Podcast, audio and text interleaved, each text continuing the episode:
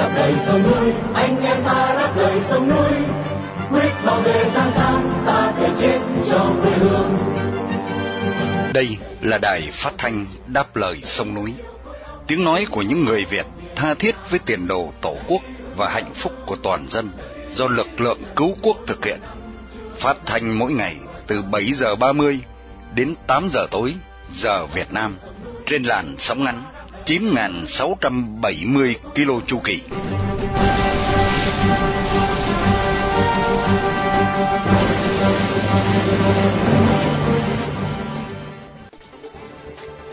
Hà kính chào quý thính giả.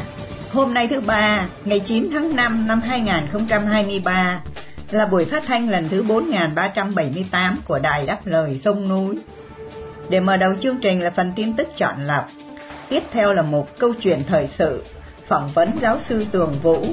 chú trọng về chủ đề hãy thay đổi cái nhìn thiên lệch về Việt Nam Cộng Hòa, phần một, do phóng viên Hồng Phúc thực hiện. Nối tiếp là một chuyện nước non mình, và sau cùng là một bình luận thường xuyên để chấm dứt chương trình tối nay.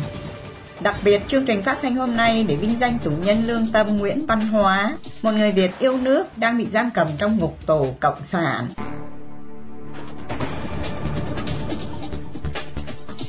Mở đầu chương trình mời quý thính giả theo dõi phần tin tức sẽ được Vân Khanh và Thiên An trình bày sau đây.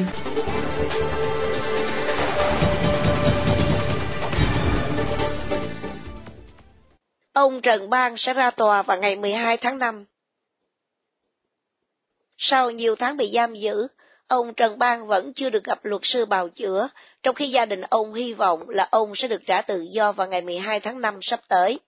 Tòa án Thành Hồ sẽ mở phiên tòa xét xử ông Bang vào ngày mười hai tháng năm với cáo buộc tuyên truyền chống phá nhà nước Cộng sản Việt Nam. Nếu bị kết tội danh này, ông có thể lãnh án đến mười hai năm tù. Trong tin nhắn gửi vào hôm qua tám tháng năm, một người em của ông Bang cho biết gia đình chưa nhận được giấy mời tham dự phiên tòa, đồng thời mong muốn là ông được trả tự do ngay tại tòa, với lý do là những hành động của ông Bang chỉ thể hiện sự quan tâm đến đất nước và xã hội. Hai luật sư bào chữa cho ông Bang đã phải hủy hợp đồng do gặp phải những bất hại pháp lý với nhà cầm quyền. Vì thế, gia đình đã ký hợp đồng với luật sư Trần Đình Dũng, luật sư đoàn của thành phố Sài Gòn. Đến hôm qua, luật sư Dũng cho biết vừa mới nhận giấy bào chữa từ tòa án, trong khi phiên xử sắp diễn ra. Cần biết, ông Trần Bang, sáu mươi hai tuổi, là một chiến binh từng tham gia cuộc chiến biên giới Việt-Hoa vào năm một nghìn chín trăm bảy mươi chín. Ông nhiều lần tham gia biểu tình ôn hòa chống Trung Cộng từ năm hai nghìn không trăm mười một. Tư gia của ông thường xuyên bị giới an ninh canh gác. Ông từng bị đánh vỡ đầu trong một cuộc biểu tình phản đối chuyến thăm của Tập Cận Bình đến Hà Nội vào tháng mười một năm hai nghìn không trăm mười lăm. Trước khi bị bắt vào ngày một tháng ba năm ngoái, ông mắc nhiều chứng bệnh về đường ruột và mắt. Ông Trần Bang được gặp gia đình lần đầu tiên vào tháng mười một năm ngoái sau hơn tám tháng bị giam giữ. Ông là thành viên của câu lạc bộ Lê Hiếu Đăng, một nhóm nhân sĩ trí thức thường lên tiếng về các vấn đề của quốc gia. Campuchia không cho mang hình ảnh Hồ Chí Minh vào sân túc cầu. Trong cuốn video ngắn cho thấy một cảnh sát Campuchia đã ngăn cản một nhóm cổ động viên người Việt mang hình ảnh Hồ Chí Minh vào sân vận động Prince vào chiều ngày ba tháng năm vừa qua. Người phụ nữ quay cuốn phim trên xác nhận điều này, trong khi một cổ động viên khác cho biết là sẽ tuân thủ theo quy định của Campuchia. Các chất vấn về điều này đã được gửi đến giới chức cảnh sát Campuchia nhưng chưa nhận được câu trả lời. Việc cổ động viên mang hình ảnh các lãnh tụ cộng sản như các ông Hồ Chí Minh hay Võ Nguyên Giáp vào các sân vận động để cổ vũ cho đội tuyển bóng đá đã diễn ra trong nhiều năm qua, nhưng có lẽ đây là lần đầu tiên việc mang ảnh ông Hồ Chí Minh vào sân bị cấm. Một tờ báo lề đảng vào hôm ba mươi tháng tư loan tin là lực lượng an ninh của nước Campuchia ngăn không cho các cổ động viên Thái Lan mang trống và dùi vào sân vận động Prince. Vào tháng Giêng năm ngoái, cảnh sát Úc từng tịch thu một khăn choàng cổ với nền cờ vàng và ba sọc đỏ của cổ động viên khi mang vào khán đài để cổ võ cho đội tuyển Úc và Việt Nam. Việt Nam giảm điện gió ở ngoài khơi, tăng nhà máy nhiệt điện. Nhà cầm quyền Việt Nam đặt mục tiêu gia tăng gấp đôi lượng điện vào năm hai nghìn không trăm ba mươi, nhưng lại giảm đi lượng điện gió ở ngoài khơi, đồng thời sẽ lệ thuộc nhiều vào than đá cho đến cuối thập niên năm hai nghìn không trăm hai mươi. Theo dự toán, công suất phát điện tại Việt Nam sẽ đạt đến một trăm năm mươi tám gigawatt vào năm hai không ba không, cao hơn so với ước tính trước đây, tăng từ mức sáu mươi chín gigawatt của năm hai không hai không. Theo tài liệu thảo luận của nhà nước Việt Nam với các nhà đầu tư nước ngoài và các nhà ngoại giao vào hôm thứ Năm bốn tháng năm. Tài liệu của nhà nước Việt Nam cho biết, mục tiêu năm hai không ba không đối với công suất điện gió ngoài khơi dự trù thu hút hàng tỷ Mỹ Kim đầu tư nước ngoài ở mức sáu gigawatt so với không gigawatt hiện nay. Đây là mức thấp so với mục tiêu bảy gigawatt trong dự thảo tháng mười hai về phát triển năng lượng của quốc gia. Hai quan chức nắm giữ trọng trách về các cuộc thảo luận cho biết tài liệu tóm tắt trong một phiên bản mới của kế hoạch năng lượng do Bộ Công Thương Việt Nam chuẩn bị vào tuần trước. Kế hoạch này rất quan trọng nhằm thu hút hơn mười lăm tỷ Mỹ Kim dùng để chuyển đổi xanh đã cam kết cho Việt Nam vào tháng mười hai của nhóm G bảy. Nhưng việc phê duyệt kế hoạch này đã bị trì hoãn trong nhiều năm do các tranh cãi nội bộ và những cải cách phức tạp. Việt Nam đã đưa cam kết tại Hội nghị Khí hậu Liên Hiệp Quốc ở Glasgow vào tháng mười một năm hai không hai mốt rằng họ sẽ đạt mức trung hòa carbon vào năm hai không năm mươi. Ngoài ra họ còn cam kết là Việt Nam sẽ loại bỏ hoàn toàn các nhà máy nhiệt điện than vào năm hai không năm mươi. Tuy nhiên, công suất kết hợp của các nhà máy nhiệt điện than sẽ tăng lên ba mươi gigawatt vào năm hai không ba không, chiếm mười chín phần trăm tổng công suất. Đến năm hai không ba không, thủy điện sẽ là nguồn năng lượng chính thứ nhì, tiếp theo là khí tự nhiên hóa lỏng và điện gió trên bờ. Nga tấn công ồ ạt Ukraine trước lễ chiến thắng phát xít. Vào hôm qua, quân Nga đã tung đợt tấn công bằng máy bay không người lái lớn nhất từ nhiều tháng qua nhắm vào Ukraine, trước ngày lễ chín tháng năm, kỷ niệm đánh bại Đức Quốc xã. Thị trưởng Kiev cho biết Nga đã phóng sáu mươi máy bay không người lái do Iran sản xuất vào các mục tiêu Ukraine, trong đó có ba mươi sáu chiếc ở thủ đô, nhưng tất cả đều đã bị bắn hạ. Các mảnh vỡ rơi trúng các căn nhà và các tòa nhà khác, khiến ít nhất năm người trong thành phố bị thương. Một nhà kho thực phẩm đã bị bắn cháy bởi một phi đạn ở thành phố Odessa bên biển Hắc Hải, nơi các quan chức báo cáo có ba người bị thương. Đây là đợt tấn công bằng máy bay không người lái lớn nhất trong chiến dịch không kích mới của Nga, được tung ra mười ngày trước sau một thời gian tạm lắng kể từ đầu tháng ba. Ukraine kỷ niệm sự kiện vào hôm tám tháng năm trong một bước đột phá mang tính biểu tượng với Moscow. Tổng thống Volodymyr Zelensky ví von là quân đội Ukraine hiện đang chiến đấu với Nga như những người đã chiến đấu với Đức Quốc xã trước kia. Quân Nga cũng đang thực hiện nỗ lực cuối cùng cố gắng chiếm thành phố Bakhmut đổ nát phía đông để trao cho Tổng thống Vladimir Putin phần thưởng duy nhất trong cuộc tấn công mùa đông tốn kém của Nga đúng vào ngày chín tháng năm. Trong một hành động tách biệt với Nga, Tổng thống Zelensky kỷ niệm ngày chiến thắng hôm tám tháng năm thay vì chín tháng năm và công bố sắc lệnh thay đổi ngày nghỉ lễ để phù hợp với thông lệ của các đồng minh phương Tây. Sự đầu hàng của quân đội Đức vào năm một nghìn chín trăm bốn mươi lăm có hiệu lực vào khuya ngày tám tháng năm tại Berlin, khi đó đã là ngày chín tháng năm tại Moscow và trở thành ngày lễ của Liên Xô. Tại Odessa, ngọn lửa đã nhấn chìm nơi mà Hội Chữ Thập Đỏ Ukraine cho biết là một nhà kho thực phẩm rộng hơn một nghìn mét vuông mà họ đang vận hành.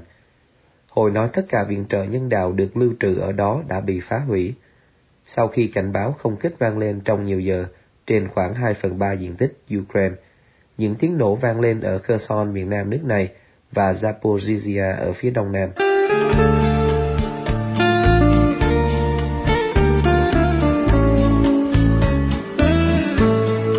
Thưa quý thính giả, trong câu chuyện thời sự hôm nay, phóng viên Hồng Phúc sẽ gửi tới quý vị bài tường trình buổi ra mắt sách về hai tác phẩm viết bằng Anh ngữ, đề tài liên quan đến cuộc chiến Việt Nam của hai vị giáo sư người Mỹ gốc Việt là giáo sư tiến sĩ Tường Vũ, khoa trưởng chính trị học tại Đại học Oregon,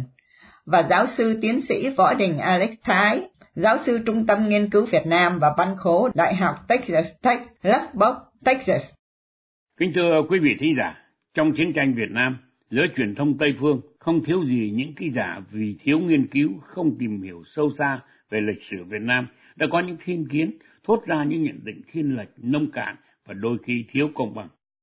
Không ai có thể phủ nhận quốc gia Hoa Kỳ là một vùng đất hứa, một nơi đã cống hiến cho thế giới những gương thành công vĩ đại, đời sống ấm no và tinh thần tự do nhân ái. Tuy nhiên, người Việt Nam không tìm đến đất nước này vì những lon bia hay những chiếc bánh hamburger hay là xe hơi nhà lầu. Người Việt Nam đến đất nước này vì lý tưởng tự do. Chúng tôi là những người tị nạn chính trị. Chúng tôi tới nơi đất này vì lời mời mọc đầy nhân ái và bao la của nữ thần tự do, nơi cửa biển thành phố New York. Cứ đến đây đi những người kiệt sức, nghèo khổ, những người nheo nhóc khao khát hơi thở tự do. Thưa quý vị thính giả, xin đừng đánh đồng kẻ tha phương cầu thực với người chọn lựa lý tưởng. Hôm nay, thế hệ thứ hai và thế hệ kế thừa đã họp mặt khắp nơi để lên tiếng đòi hỏi hay trả lại cho Việt Nam Cộng Hòa những điều thiên lệch, thiếu trung thực trong quá khứ.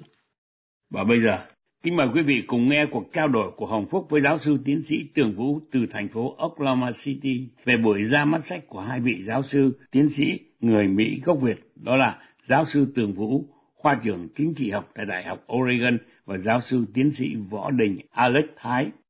Thưa, chúng tôi là Hồng Phúc của Đài Phát thanh Đáp Lời Sông Núi, xin được trân trọng kính chào giáo sư tiến sĩ Tường Vũ từ Oklahoma City. Dạ, thưa vâng, cảm ơn uh, anh Hồng Phúc và cảm ơn uh, khán giả của Đài Đáp Lời Sông Núi.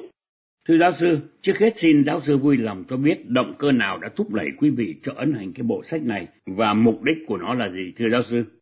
À, dạ thưa vâng, do cái quá trình mà giảng dạy và nghiên cứu ở Đại học Hoa Kỳ trong gần hai mươi năm qua thì chúng tôi rất là trăn trở trước những cái nhận định hiểu biết ít ỏi và sai lệch về lịch sử Việt Nam, về Việt Nam Cộng Hòa và về người Mỹ gốc Việt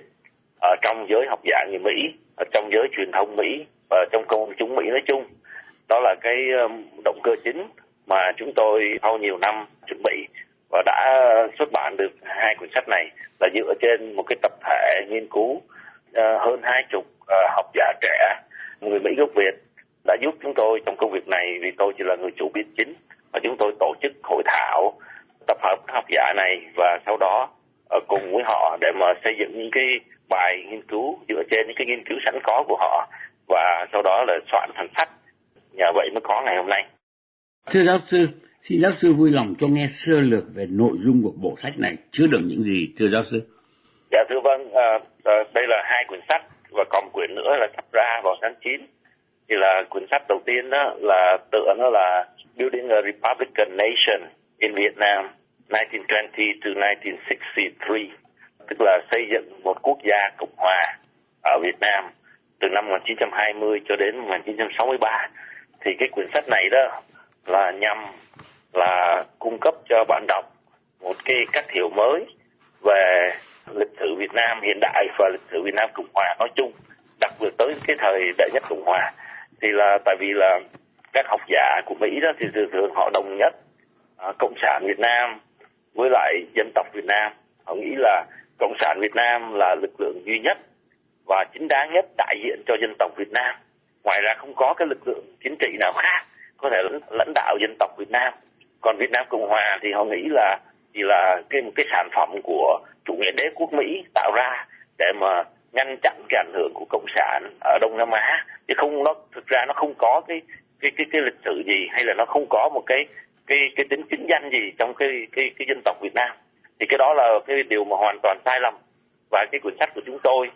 à, có những cái chương sách về cái bộ sách Việt Nam sử lược của cụ Trần Trọng Kim in năm một nghìn chín trăm hai mươi, đưa ra một cách nhìn mới về lịch sử Việt Nam, cho đến phong trào Tự Lực Văn Đoàn thập niên ba mươi, cho đến những nỗ lực của những cái đảng phái và kể cả ông Ngô Đình Diệm để xây dựng một cái nền Đệ Nhất Cộng Hòa, vân vân.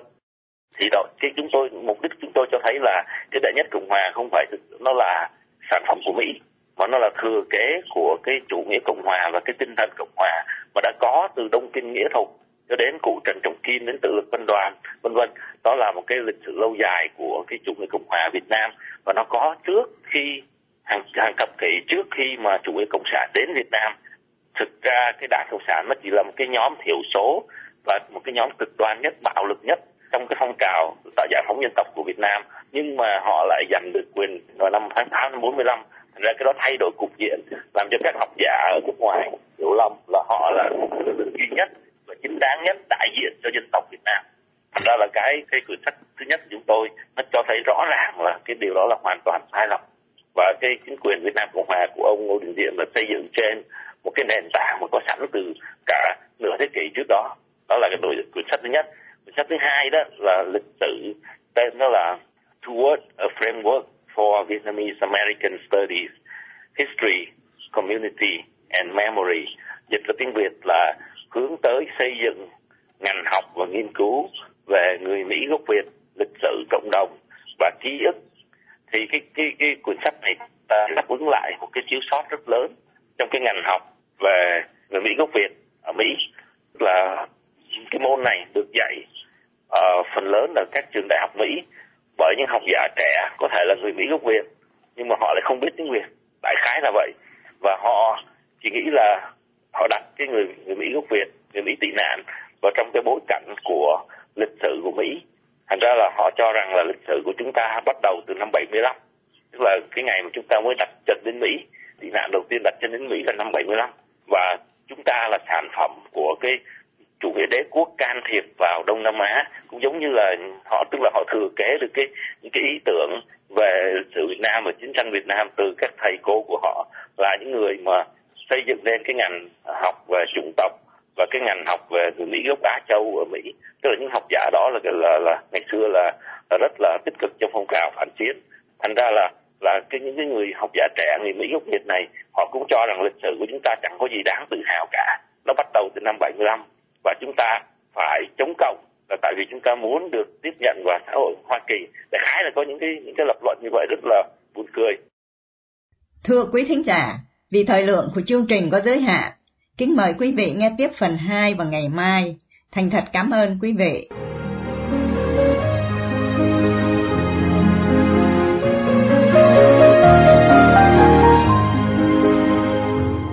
Lời kêu gọi thức tỉnh đối với những kẻ đang cầm quyền tại Việt Nam trước khi sa xuống vực sâu tội lỗi. Trong tiết mục Chuyện nước non mình, chúng tôi xin gửi đến quý thính giả đài Đáp Lời Sông Núi bài viết có tựa đề Hãy dừng tay trước khi quá muộn của Huỳnh Thị Tố Nga, sẽ được Vân Hà trình bày để tiếp nối chương trình tối hôm nay.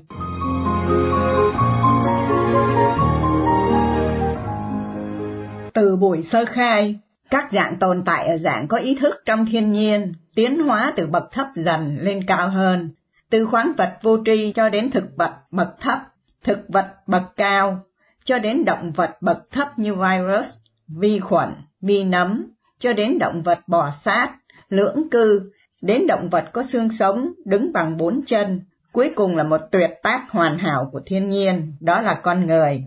Con người là một dạng tiến hóa tuyệt đối về cấu tạo thể chất và ý thức. Tất cả những dạng vật chất từ thấp đến cao như người viết vừa đề cập, chúng đều có ý thức. Và ý thức đó đều cũng tiến hóa dần từ thấp đến cao, tương đồng với dạng tồn tại của chúng. Ở con người, ý thức phát triển đến mức độ tinh vi và vô cùng phức tạp, được thể hiện ra bên ngoài nhiều tầng lớp, tùy theo sự phát triển tinh thần của mỗi cá nhân. Tại sao các dạng tồn tại trong thiên nhiên lại tồn tại ý thức như vậy? Bởi vì ý thức giúp duy trì sự sống, sự vận động, sự cảm nhận, sự phát triển thích nghi với đời sống thiên nhiên. Tất cả các yếu tố đó duy trì từ đời này qua đời khác, cũng vì có ý thức lưu lại, gọi là chủng tử. Và mục đích tối thượng của ý thức khi tồn tại ở các dạng trong thiên nhiên và ở mỗi cá nhân là gì? Đó là tìm kiếm sự tự do tuyệt đối, sự tự do tối thượng khi mà con người có thể tìm được chân lý, tìm được bản lai thật sự của mình. Ở góc độ thường nhật của cuộc sống con người, chúng ta thật sự chưa bao giờ tìm thấy được sự tự do tuyệt đối. May mắn lắm, chúng ta có nó ở dạng tương đối mà thôi.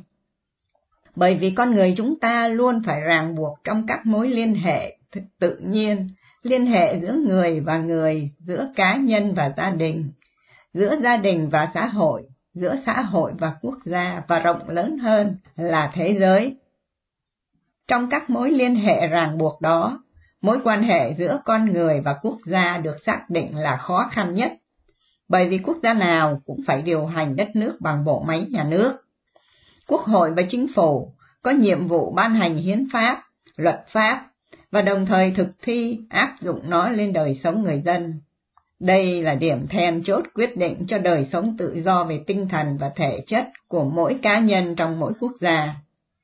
Nếu may mắn, công dân sống ở quốc gia có hiến pháp, luật pháp và nền tư pháp luôn tôn trọng, đề cao tự do và phẩm giá của con người, thì những công dân đó sẽ có sự tự do tương đối. Trái lại, ở các quốc gia mà bộ máy nhà nước độc tài đến mức toàn trị, thì đời sống con người sẽ vô cùng bi thảm. Họ bị tước đoạt mọi sự tự do tương đối, quyền được nêu chính kiến, được phát huy tiềm năng, được tự do lý tưởng, tất cả đều bị bóp nghẹt. Đối với những cá nhân hợp thành bộ máy cai trị độc tài như vậy, đã dùng chính bàn tay của mình nhấn chìm sự phát triển của mỗi cá nhân, đồng thời nhấn chìm sự phát triển của quốc gia. Đây là tội ác. Hỡi các bạn đang nắm quyền lực trong tay, các bạn phải hiểu rằng chính các bạn hoàn toàn chưa thật sự hiểu như thế nào là tự do. Các bạn chưa bao giờ phát triển mặt tinh thần của các bạn. Các bạn chìm ngập trong quyền lực, trong sức mạnh đồng tiền, ngập ngụa trong lợi danh, cho nên các bạn bị u mê đi. Các bạn cho rằng phải duy trì bộ máy cai trị như vậy thì các bạn mới nắm vững quyền lực cho các bạn, cho con cháu các bạn. Nhưng các bạn phải hiểu rằng thế gian này có gì là trường tồn, có gì là quang vinh muôn năm, có gì sống mãi đến hàng trăm năm, nghìn năm, vạn năm. Thức tỉnh đi các bạn. Các bạn cũng chỉ là những chúng sanh bình thường, biết ăn, biết ngủ, biết sinh hoạt như con người. Vậy thì hãy hành động như thể các bạn là con người, để công dân của các bạn bớt khốn khổ dưới bàn tay của các bạn. Các bạn không thể nhân danh những ông vua, bà chúa có quyền sinh sát trong tay, rồi bắt bớ, đầy ải người dân đến tận cùng sự khốn cùng, trong những nhà lao, rồi chôn sống cuộc đời của họ, chỉ vì họ mong muốn có được tự do. Vậy đó, đời sống con người vô cùng phức tạp. Để có quyền hành, để được nắm quyền sinh sát hàng chục, hàng trăm triệu dân trong tay, các bạn nghĩ là mình có xứng đáng ngồi trên những ngôi vị đó, trong khi kiến thức về đời sống, về tinh thần của các bạn thì cực kỳ nghèo nàn, trèo cao té đau, càng dấn sâu càng lún bùn, không thể ngoi lên. Hãy dừng tay trước khi quá muộn.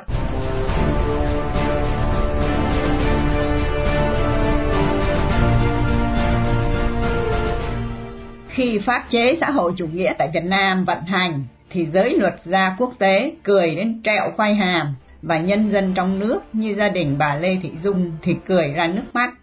Mời quý thính giả Đài Đáp Lời Sông Núi nghe phần bình luận của Thái Hảo với tựa đề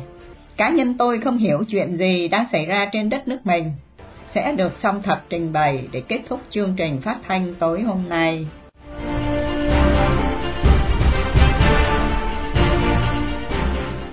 Gia đình bà Lê Thị Dung đã từng có đơn kêu oan gửi đến Viện Kiểm sát Nhân dân tối cao tại Hà Nội. Tuy nhiên, sau khi cơ quan này chuyển đơn về, thì Viện Kiểm sát huyện Hưng Nguyên đã thẳng thừng từ chối nhận đơn. Xin hỏi các vị luật sư và những người am hiểu pháp luật, Viện Kiểm sát có quyền từ chối nhận đơn kêu cứu của gia đình bị can hay bị cáo không? Việc từ chối này vi phạm pháp luật như thế nào? Cũng xin nói thêm, trong đơn, gia đình bà Lê Thị Dung khẳng định bản kết luận điều tra và cáo trạng là chủ quan áp dụng sai pháp luật. Và tờ đơn đã lần lượt trình bày năm điểm sai căn bản kèm theo căn cứ pháp luật và các tài liệu liên quan để chứng minh. Thí dụ tiêu biểu là điểm sai thứ năm. Kể từ khi bắt đầu vụ án đến nay, Công an và Viện Kiểm sát huyện Hưng Nguyên đã vi phạm tố tụng đặc biệt nghiêm trọng trong công tác khởi tố vụ án, khởi tố bị can, ghi lời khai, hỏi cung. Tiền trảm hậu tấu, bắt giam vợ tôi vào trại giam, rồi mới gửi công văn đi hỏi khắp nơi về quy chế chi tiêu nội bộ, việc thu chi tài chính của Trung tâm Giáo dục Thường Xuyên có đúng không? Có sai pháp luật kế toán không? Nếu có thì sai ở quy định nào, văn bản nào? Như chúng ta đã biết, bà Lê Thị Dung đã bị tạm giam hơn một năm trời trước khi bị đưa ra xét xử với bản án năm năm tù giam vì làm thiệt hại số tiền chưa đến bốn mươi lăm triệu đồng trong suốt thời gian làm lãnh đạo Trung tâm Giáo dục Thường Xuyên, huyện Hương Sơn, Hưng Nguyên. Tuy nhiên, theo luật, thời hạn tạm giam bị can để điều tra là không quá hai tháng đối với tội phạm ít nghiêm trọng, không quá ba tháng đối với tội phạm nghiêm trọng, không quá bốn tháng đối với tội phạm rất nghiêm trọng và tội phạm đặc biệt nghiêm trọng.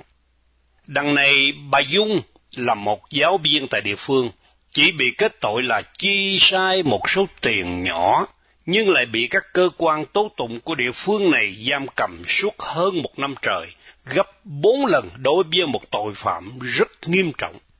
Vậy, hành vi giam cầm này có trái pháp luật không? Và động cơ nào khiến cho các cơ quan tố tụng của Hưng Nguyên phải ra tay mạnh như vậy? Cũng trong đơn kêu oan, gia đình bà Lê Thị Dung đã nêu, từ tháng mười hai năm hai nghìn không trăm hai mươi hai, luật sư bào chữa đã gửi các văn bản kiến nghị tòa án thay đổi biện pháp tạm giam đối với vợ tôi để hạn chế hậu quả pháp lý.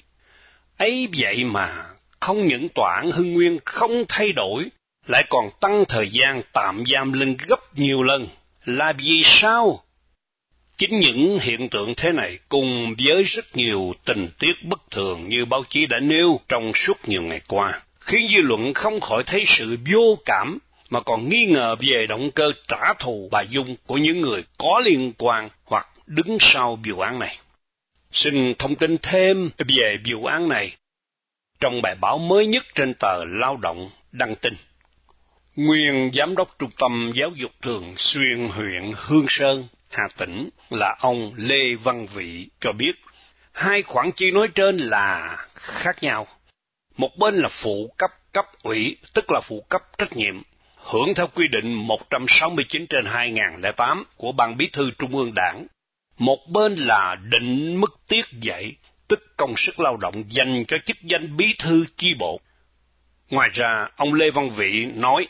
không thể coi đó là khoản chi trùng vì hai khoản chi khác nhau về tính chất, đối tượng, mức chi được quy định ở các văn bản khác nhau. Do đó, cần phải xem xét vấn đề này một cách cụ thể để tránh oan sai đối với bà Lê Thị Dung. Cùng liên quan vụ án, báo Tuổi Trẻ trích lời khẳng định của tiến sĩ Vũ Văn Tính, giảng viên khoa pháp luật của Học viện Hành chánh Quốc gia là Tòa án Hưng Nguyên áp dụng khung hình phạt trái với quy định của pháp luật. Hiện tại dư luận đang tiếp tục theo dõi, lên tiếng và đòi hỏi một phán quyết đúng pháp luật, đồng thời phải làm rõ những câu hỏi xung quanh và phía sau vụ án. Thế nhưng, giữa lúc sự bất bình và công phẫn của dư luận đang ngày một gay gắt, thì Hội đồng xét xử sơ thẩm quyết định gia hạn tạm giam bị cáo thêm bốn mươi lăm ngày và hoàn chỉnh hồ sơ chuyển lên cấp phúc thẩm. Mới đây, giữa cơn bão dư luận, chánh án Tòa án Nhân dân huyện Hưng Nguyên vẫn khẳng định đanh thép rằng nếu cô Dung nhận tội, thành khẩn khai báo và nộp trả lại số tiền đã nhận, thì lúc đó sẽ có ba tình tiết để giảm nhẹ. Nghĩa là tại thời điểm này, họ vẫn khẳng định bà Lê Thị Dung có tội, không bàn cãi nữa. Thử nghĩ, nếu gọi là làm thiệt hại chưa đến bốn mươi lăm triệu đồng trong suốt một thời gian dài nhiều năm mà đã giam nhốt một giáo viên hơn một năm trời, đã tiến hành xét xử trong bốn ngày ròng rã, mà cho đến nay vẫn cần nhốt thêm bốn mươi lăm ngày nữa để gọi là hoàn chỉnh hồ sơ. Thú thật, cá nhân tôi không hiểu chuyện gì đang xảy ra trên đất nước mình.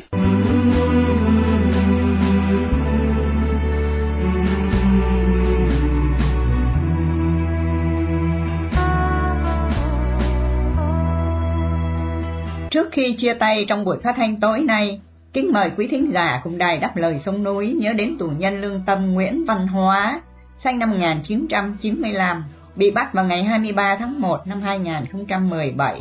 hiện đang bị nhà cầm quyền Cộng sản giam cầm với bản án bảy năm tù vì lòng yêu nước, lẽ phải và sự đóng góp tích cực vào tiến trình dân chủ hóa đất nước.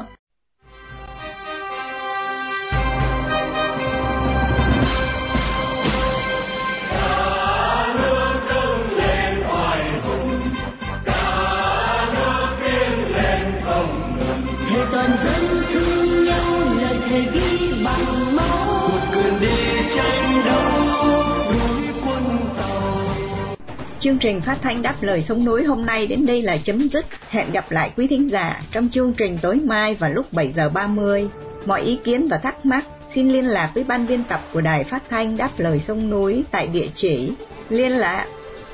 d l s n a còng gmail chấm com hoặc tại địa chỉ tại Hoa Kỳ, Radio Đáp Lời Sông Núi, pê ô Box sáu một hai tám tám hai, San Jose, California chín năm một sáu một, điện thoại bốn không tám sáu sáu ba chín tám sáu không. Cảm ơn quý thính giả đã theo dõi chương trình. Chúc quý vị một đêm thật bình an. Xin mến chào, tạm biệt.